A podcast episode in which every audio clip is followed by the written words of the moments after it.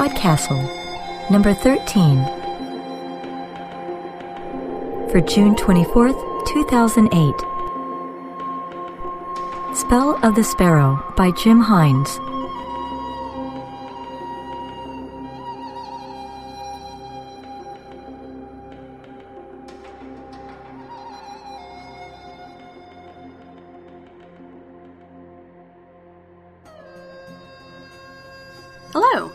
Is Erin Cashier, a friend of Podcastle. I'm a writer. I used to read slush for Escape Pod back in the day, and I'm one of the guest hosts Rachel has threatened you with.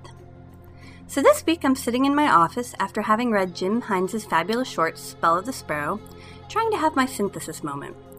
Usually after I read good things, I break them down to digest them. As a writer, I really can't help it. I try to crack the egg of the story open and look for things that I can steal. I mean, reuse, later. So I'm there thinking, and Paul, my boyfriend, comes in and turns on Oblivion. For those of you that aren't into fantasy role playing games that could eat up your entire lives, well, Oblivion is one of those. We've just moved in together, and while things are going swimmingly, he wasn't exactly forthright about his computer game playing habits ahead of time. Said boyfriend looks over on my screen between battles and sees this. Am I really your go to on this? I don't want to be that guy. Honey, you are that guy, I tell him and then I close my eyes and try to ignore his quest while I mull on this week's story. Let's see.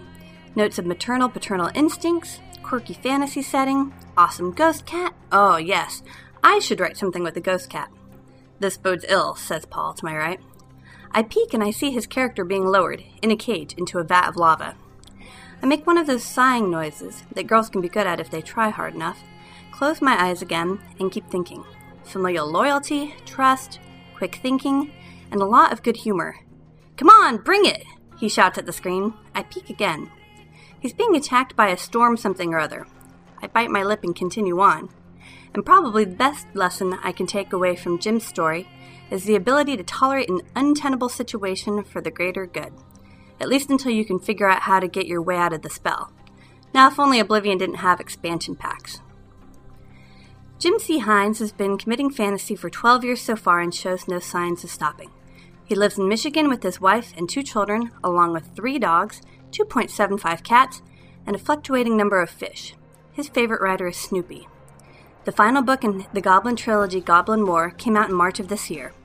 Information and previews of all three Goblin books are at jimchines.com, and he also has a blog at jimhines.livejournal.com. Spell of the Sparrow was first printed in Sword and Sorceress 21 in 2004. And Spell of the Sparrow is a sequel to his story Blade of the Bunny, which appeared in Writers of the Future 15. Tina Connolly is an actor and writer in Portland, Oregon. Her stories have appeared in Heliotrope and GUD magazine. Her website is tinaconnolly.com.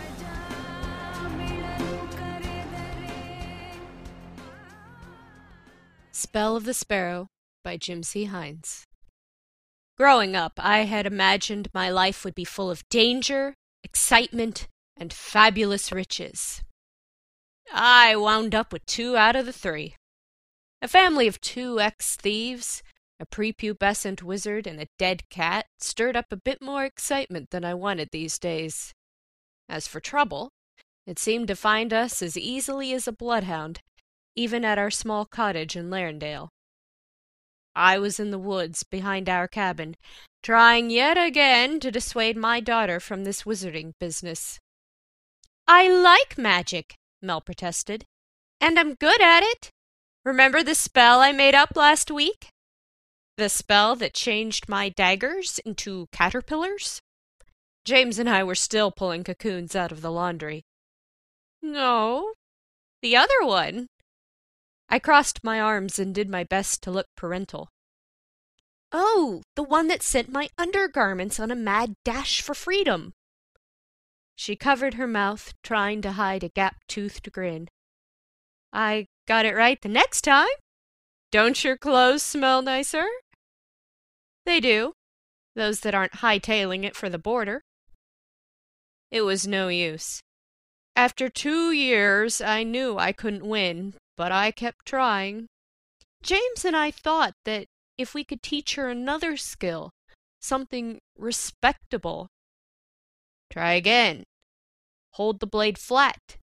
The knife goes between the ribs. We practiced a few more times before returning to the cabin. James arrived right after we did. He slipped through the door of our cabin carrying a string of trout at arm's length.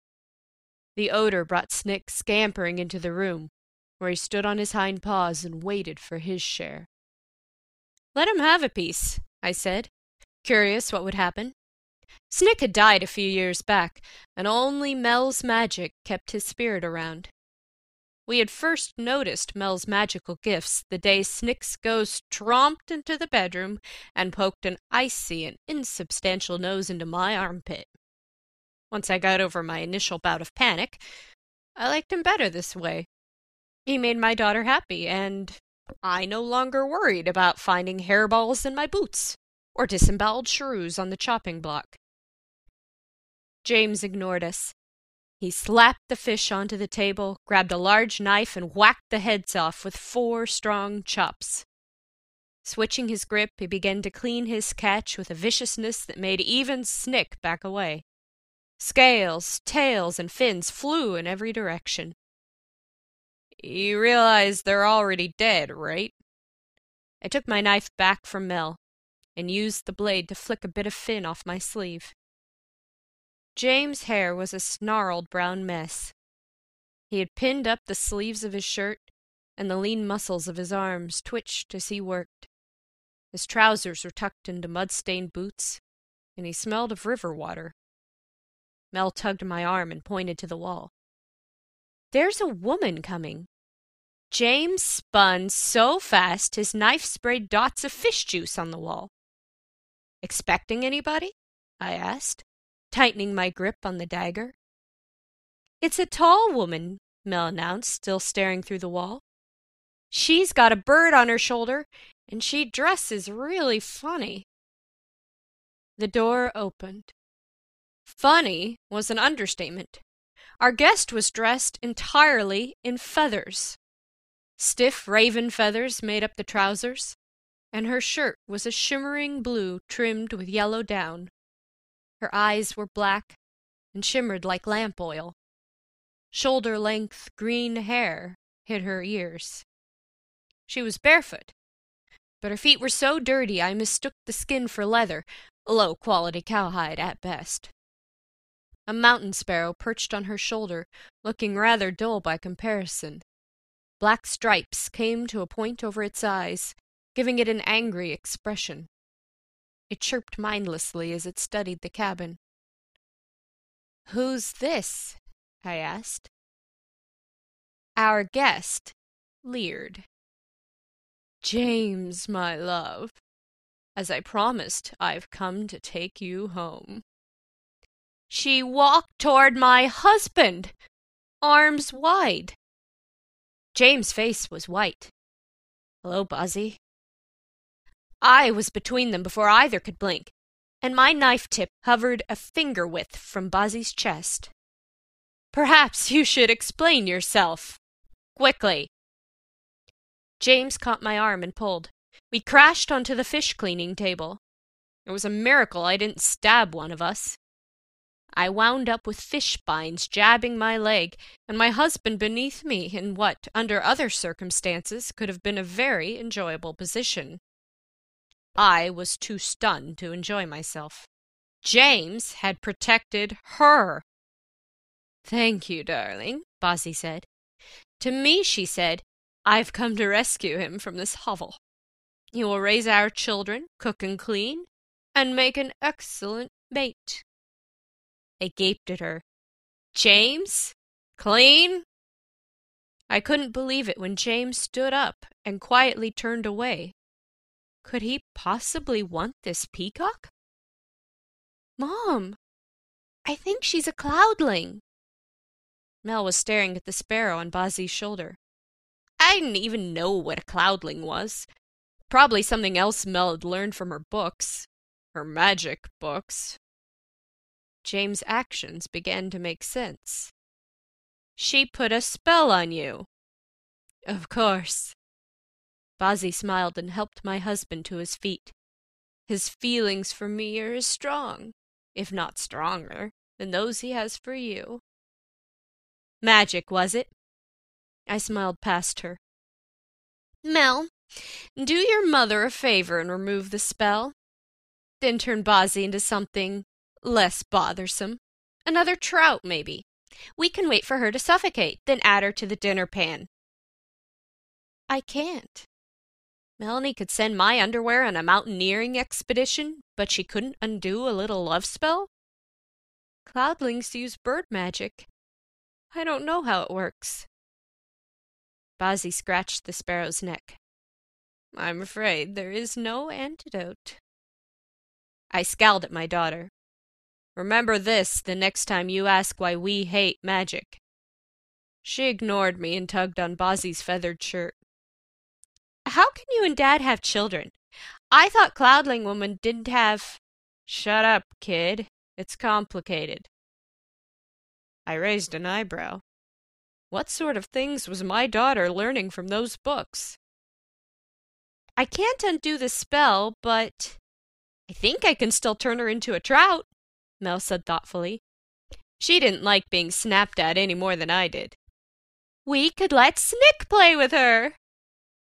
My scowl faded. I think I'd like to see that. But your charming father would not, Bozzy said, slipping past Mel to sit at our table, in my chair, next to my husband. If Mel hadn't grabbed my hand. Men and women have killed themselves after the loss of a cloudling lover. Suicidal devotion is a key part of the enchantment. She made a great show of considering the possibilities. Her forehead wrinkled, and her green brows merged over her slender nose. Even if the child succeeded, you would find that James' love remained. A human man and his poor, doomed fish lover. It has the makings of a song, don't you think? James wouldn't commit suicide. Not James and not over this green haired fop. He was too strong. I don't know what kind of humans cloudlings were used to, but they had never met my husband. He was almost as stubborn as me. I grabbed my knife. Rather, I slapped the empty sheath where my knife had been. James was still a very talented pickpocket. My confidence vanished and my gut grew heavy. James? I'm sorry, Alicia. I had to strain to hear his whispers. I love you, but whatever she did, it worked. I love her, too. His gaze hardened as he turned to Bozzy. Of course, as soon as my wife finds a way to break your spell, there won't be anywhere you can hide. She winked at me. Isn't he cute? I saw his hands tighten on the edge of the table, even I couldn't get away with calling James cute. I waited for his retort, but his anger quickly faded, driven away by love and magic. James gave me a longing glance, then left the room. Once he was gone, Bozzy smiled. Sorry, dear. You lose. For the next few days, Bozzy infested our home like a skunk beneath the floorboards. In the rafters, actually, since Bozzy preferred to sleep on the roof. Feathers and bird droppings showed up throughout the cabin, on floors, shelves, tables, and even my favorite set of daggers. I tolerated the mess because the price of confrontation was too great. Bozzy laughed at my attempts to talk James out of the spell. I guess she knew what the end result would be. James wouldn't even let me touch him. I do love you, but I love her too. I couldn't bear to lose either of you. Instead, he did the only honest thing he could. He cut himself off from both of us. He slept alone, unwilling to betray one by sharing a bed with the other. The conflict was tearing him apart, and I didn't know how to stop it. The energy, the passion, the wit as dry as desert sands. All the things that made James who he was were buried by cloudling magic. Logic wouldn't overcome magic. Nor could I threaten Bozzy. Every time I tried, James came to her defense. I gathered that cloudlings avoided physical combat. Instead, they enchanted others to fight for them. James would serve as protector and slave. Bozzy seemed determined to win him by simply outlasting me. After three days, I decided to ask for help. James was more important than my pride. That night I slipped out and waited at the edge of the woods, listening to a distant owl and watching the bats flap around in the moonlight. The faint crunch of leaves marked the arrival of my co-conspirator, who greeted me with a whispered, Mom? Did anyone see you? A small hood hid her face, but I imagine her eyes rolled with exasperation. Of course not. I used magic. I dread the day she becomes a teenager. I need you to tell me everything you know about cloudlings. Everything I know from my books? My magic books? My jaw tightened. That's right. Does that mean you'll stop trying to make me give up magic? Melanie Lappin. Yes? If you don't help me, Bozzy might never go away. How would you like to have a third parent? She'll be like an obnoxious, overbearing aunt with feathers. She scowled.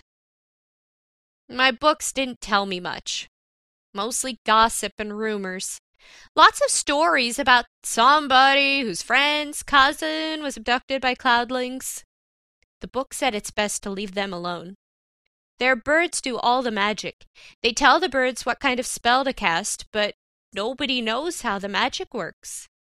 The birds fly off alone to do their spells, so nobody's ever seen them do it. Her round face lit up. Hey! What if I killed the bird? If a wizard dies, does the spell go away? Her shoulders slumped. I guess not. I'm sorry, I don't know anything else. I want to help, but. I knelt on the ground and gave her a tight hug. We'll figure something out. A strutting peacock like Bozzy doesn't stand a chance against the most cunning thief in the country. But she already got Dad. Sometimes Mel reminded me a bit too much of her father.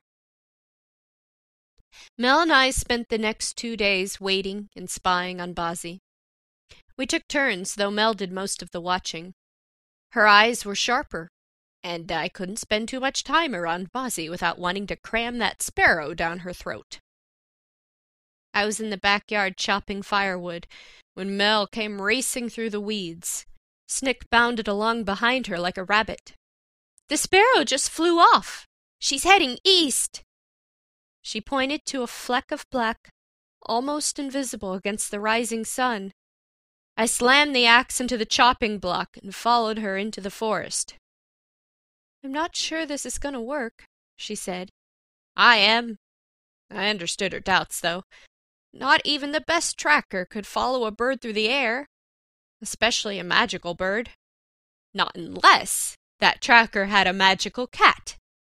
Snick had been licking his chops over that sparrow ever since Bozzy arrived. Being dead, Snick couldn't actually hurt anything. That rarely stopped him from trying. I pointed after the sparrow. Get him! Snick sprinted through thorns, trees, and once through a very startled squirrel who didn't dodge quickly enough. We soon lost sight of him, but Mel knew where to go. She always knew where her cat was. We had a harder time of it than Snick. Rather, I had a harder time. Being smaller, Mel had fewer branches to worry about. I think she used magic, too. I know I saw a cluster of wild raspberry lean out of her way. I only wish she'd used enough magic to keep the raspberries from springing back and digging prickers into my trousers. Up there! she pointed. I had to carry her over a wide stretch of mud to reach the pond she had indicated. At first, I didn't see anything. We had come at least a mile, and we were high enough in the mountains that the only trees were evergreens. The cool breeze smelled strongly of pine. Where are they? In that tree! I spotted Snick first. He had trapped the sparrow high in a narrow pine, where it stood on the edge of a nest. Its feathers were puffed so fat it looked like the ball for a children's game. Black beak open wide, it chirped defiantly at Snick. Snick was unimpressed. His spectral tail lashed back and forth as he crept closer. Snick, get down here, Mel yelled. One pointed ear flicked back, but otherwise the cat ignored her. Nice to know I wasn't the only parent who couldn't control my kid. It's okay. What can he do? Snick pounced. The sparrow screamed. I had never heard a bird scream before. It flapped so hard that feathers fell like snow, and I almost felt sorry for the thing as it tore through needle thick branches to escape. Snick pranced gracefully down the trunk until he reached the ground, where he proceeded to clean his hind quarters. Mel hurried over to pet her cat. Don't ask me how that worked. She rubbed where his fur should be, and Snick purred like he could feel it. The one time I tried to pet Snick, it was like plunging my hand into a stream in midwinter. So how long before the sparrow does his magic? Assuming we hadn't scared the thing so badly its heart had stopped. How should I know? The sparrow fluttered back a while later. It circled four times to make sure the tree was no longer haunted before settling into the center of the nest. There it began to hop back and forth, chirping merrily to itself as it rearranged bits of fluff and old grass. House cleaning? I asked. She scrunched her forehead. He's doing something, Mom. Up there? Yeah. I guess the height at about thirty, maybe thirty-five feet. I don't suppose you can. I don't know any flying spells. Heights didn't bother me. I could have scaled that tree with my eyes closed and my hands tied. Pine trees have so many branches, it's almost impossible to fall, even if you tried. Unfortunately, pine trees also have pine needles, and pine sap, and bark that flakes off and gets into everything. By the time I reached the nest, my hair was a tangled mess, my clothes bore dark streaks of sap, and the left side of my face was gritty with bits of bark and more sap. I pulled myself up another few inches, wrapped one arm around a branch for balance, and peeked into the nest. The sparrow puffed up again. It was a spunky little thing. I couldn't bring myself to hurt it. Fortunately, cats weren't hampered by such weaknesses.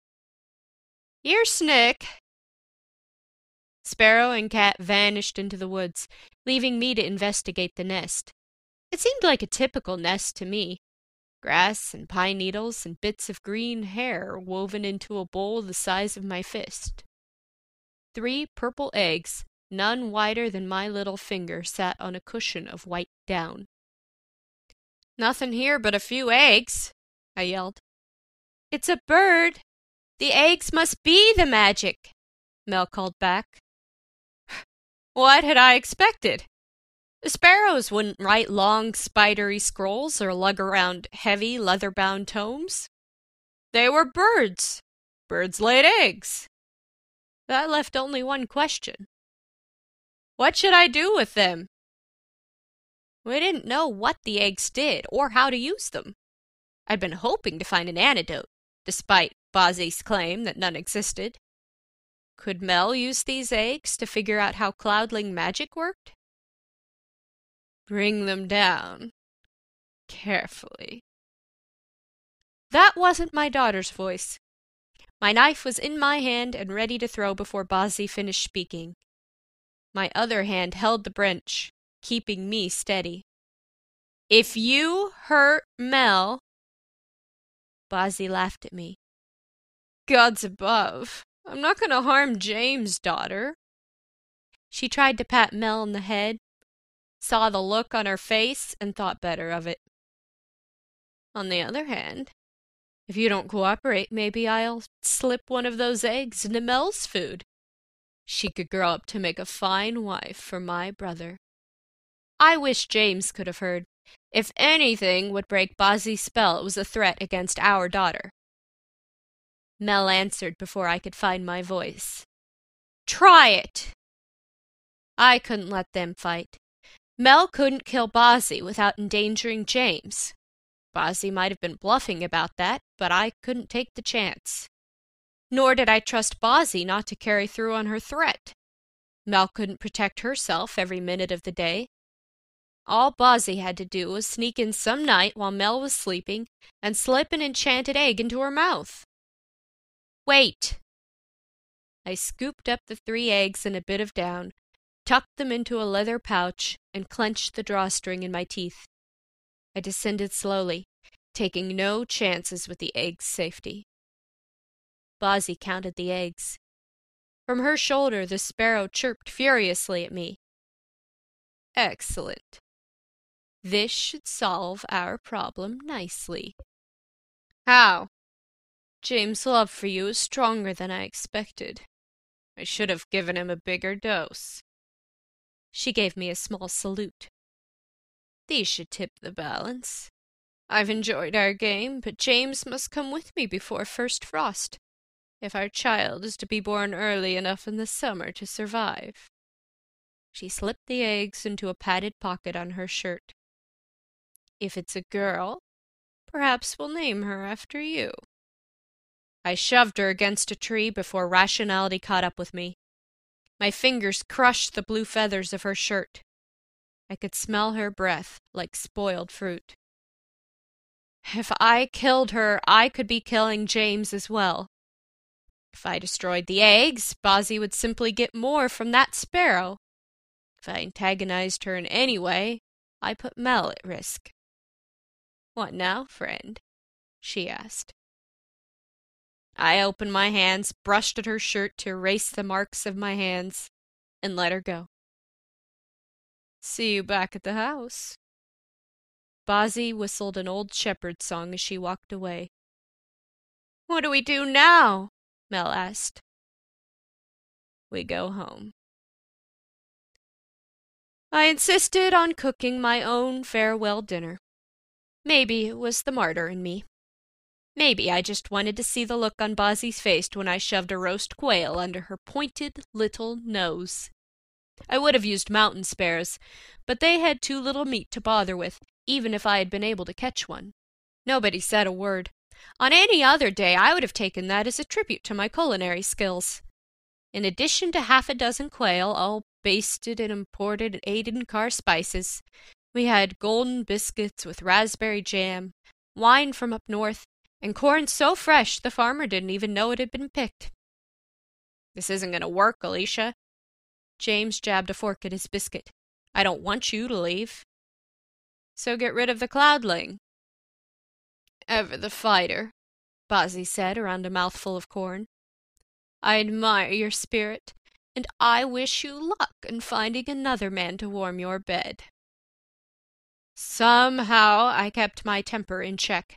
Did Bozzy know how close she'd come to swallowing that ear of corn whole? Why are you giving up? Mel demanded. This was the first she had spoken to me since we left the woods that morning. Her eyes shone, but she refused to let the tears fall. If I stay, we'll be miserable.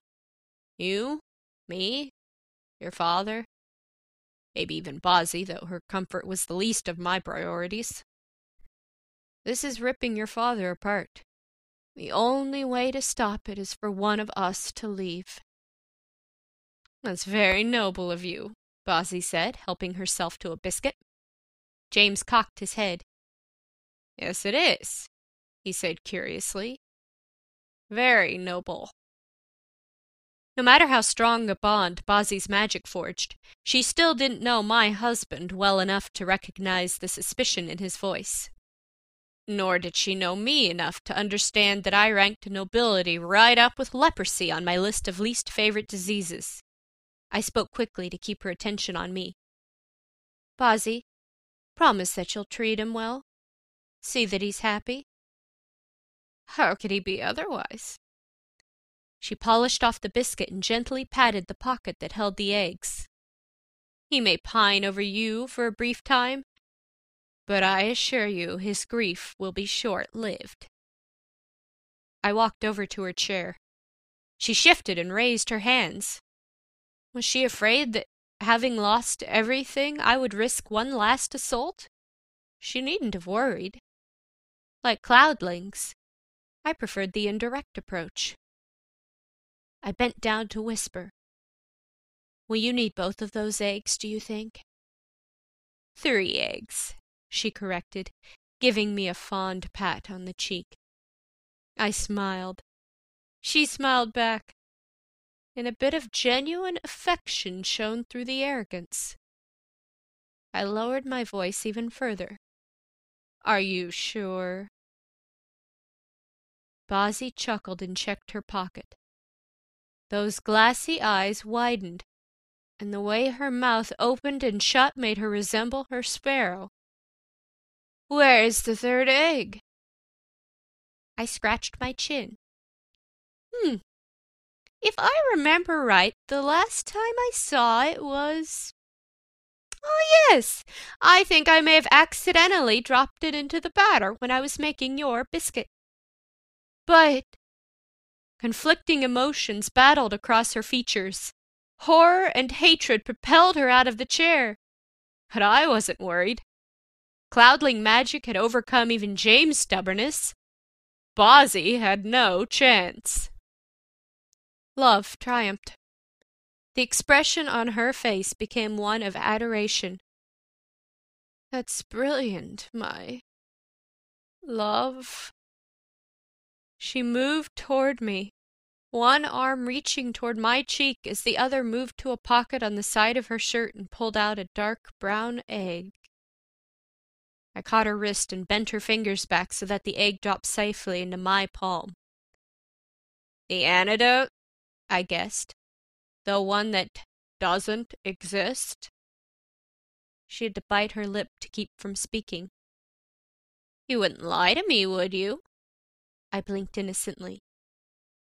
Darling. Her lips trembled. The egg will counter the spell. Thank you. I leaned across the table and dropped the egg into James' hand. For a second I was afraid he wouldn't take it. If magic induced love and loyalty made him refuse the antidote, then my entire plan had failed. James smiled at me.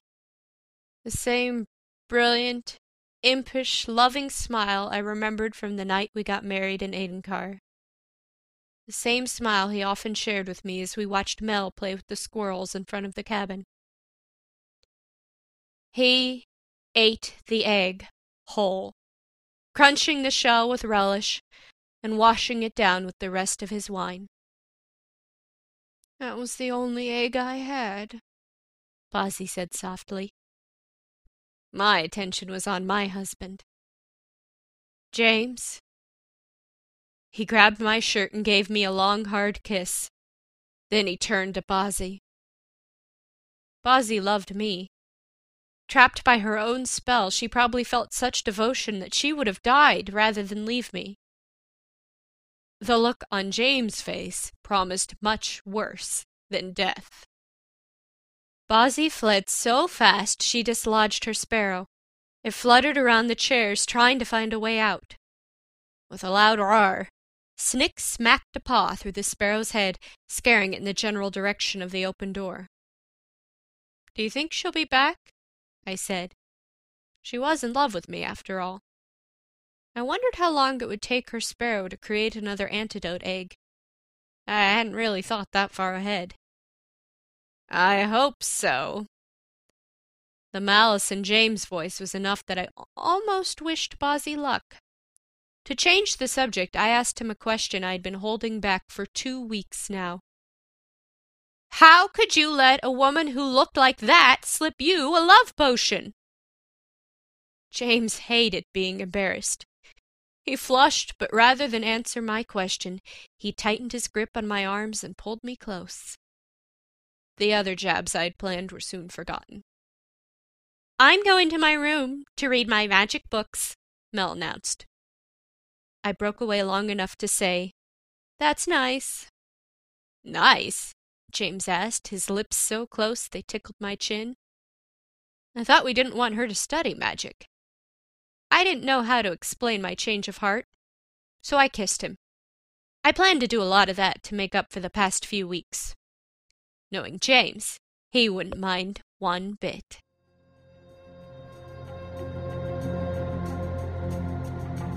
After the story, the feedback. Listeners who liked episode number 11, John Schoffstall's 14 Experiments in Postal Delivery, liked it a lot. Quite a few commenters said they loved it, or else that it was their favorite podcast so far. On the blog, Tyson of the NW said, I loved the artistic surrealism and the fixating on the single ski. As someone who has on occasion sent odd packages through the USPS, I enjoyed the characterization of the beshorted parcel handlers and their reactions to the missives. Dave NJ, after saying he'd liked the story, said, I really enjoy the surreal stories being published on Podcastle. They may not be traditional, but sometimes hearing something new or different is preferable to something a bit formulaic. I like having no idea where a story is going, as long as it ends well. On the board, Brian Deacon said, Solid story, but a great reading by Heather. I do always enjoy a story where the surrealism keeps growing as the plot progresses and more than one commenter complimented Heather Lindsley's reading. Those who disliked it seem to have disliked it strongly. On the blog, George said it was the worst story he'd ever heard anywhere. Thomas O&M called it a disgusting piece of work.